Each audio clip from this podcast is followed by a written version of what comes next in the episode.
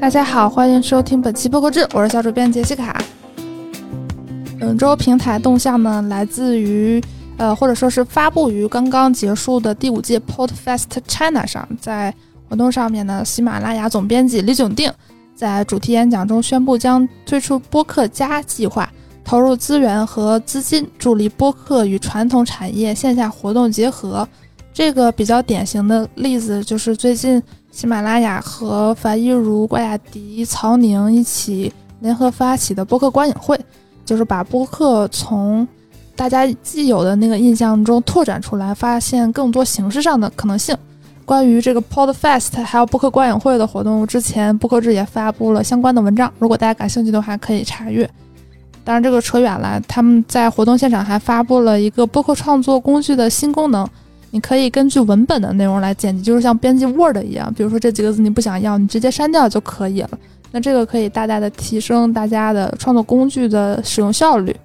然后还发布了一个线下活动的预告：喜马拉雅将于今年六月底举行 Podcast All Star 喜马拉雅播客全明星活动。这个全明星还有之前的那个播客搞个大的，就感觉喜马拉雅在播客上今年还是挺用心的。他们。应该还是想就是在这个行业里头做一些不一样的事情吧，非常期待，届时我们也会第一时间跟踪报道。本周播客动向呢，向大家推荐两档节目，一档呢叫喝一杯，一档畅谈酒背后的文化与生活方式的播客，每周四早八点更新。三个爱酒之人以酒会友，在这里连接酒友、酒企、酒庄、酒厂，从历史文化到人间苦乐，酒中滋味，你我共享。他们也将持续组织福利给各位喜欢酒的朋友，大家可以添加小助理 BeyondPod 二零二一报暗号喝酒来加入听友群。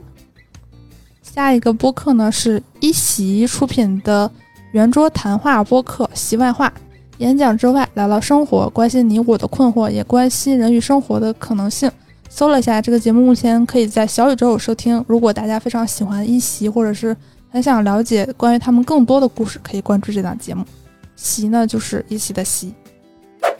本周营销风向呢，周日不是母亲节嘛，然后所以观战是一个花椒滋补品牌，他们联合三档节目，每个月总有那么几天，喜欢调频和不合时宜，发起了母亲节特别活动。母亲的运算题，这个运呢是怀孕的孕，并发起传播话题，这道题难住了大多数的他。如果大家关注喜马拉雅的播客频道，或许应该已经看到了这个的 banner，聊了一些跟产品。并不算是直接相关，但是也算是跟呃产品精神密切相关的一些节目内容。最后呢，本周的海外动态就厉害了。我们之前经常强调，也经常喜欢分析，没事拿出来看一看的 IAB 美国播客收入播客广告终于发布了。二零二二年呢，美国播客广告收入增长到了十八亿美元，去年是刚刚破了十亿，今年就到了十八亿，较去年增长了百分之二十六。播客依旧是互联网中增长最快的媒介。IB 预计，二零二三年美国播客广告收入将增长至二十二亿。更细的一些环节，包括比如说，他们经常会发布一个不同播客类型广告收入的排名。那之前呢，一直都是新闻类或者说是资讯类是第一，但今年呢，他们不再是榜首了。现在是体育类的节目，就 sports 或者说是运动类排名第一，占比达到了百分之十五。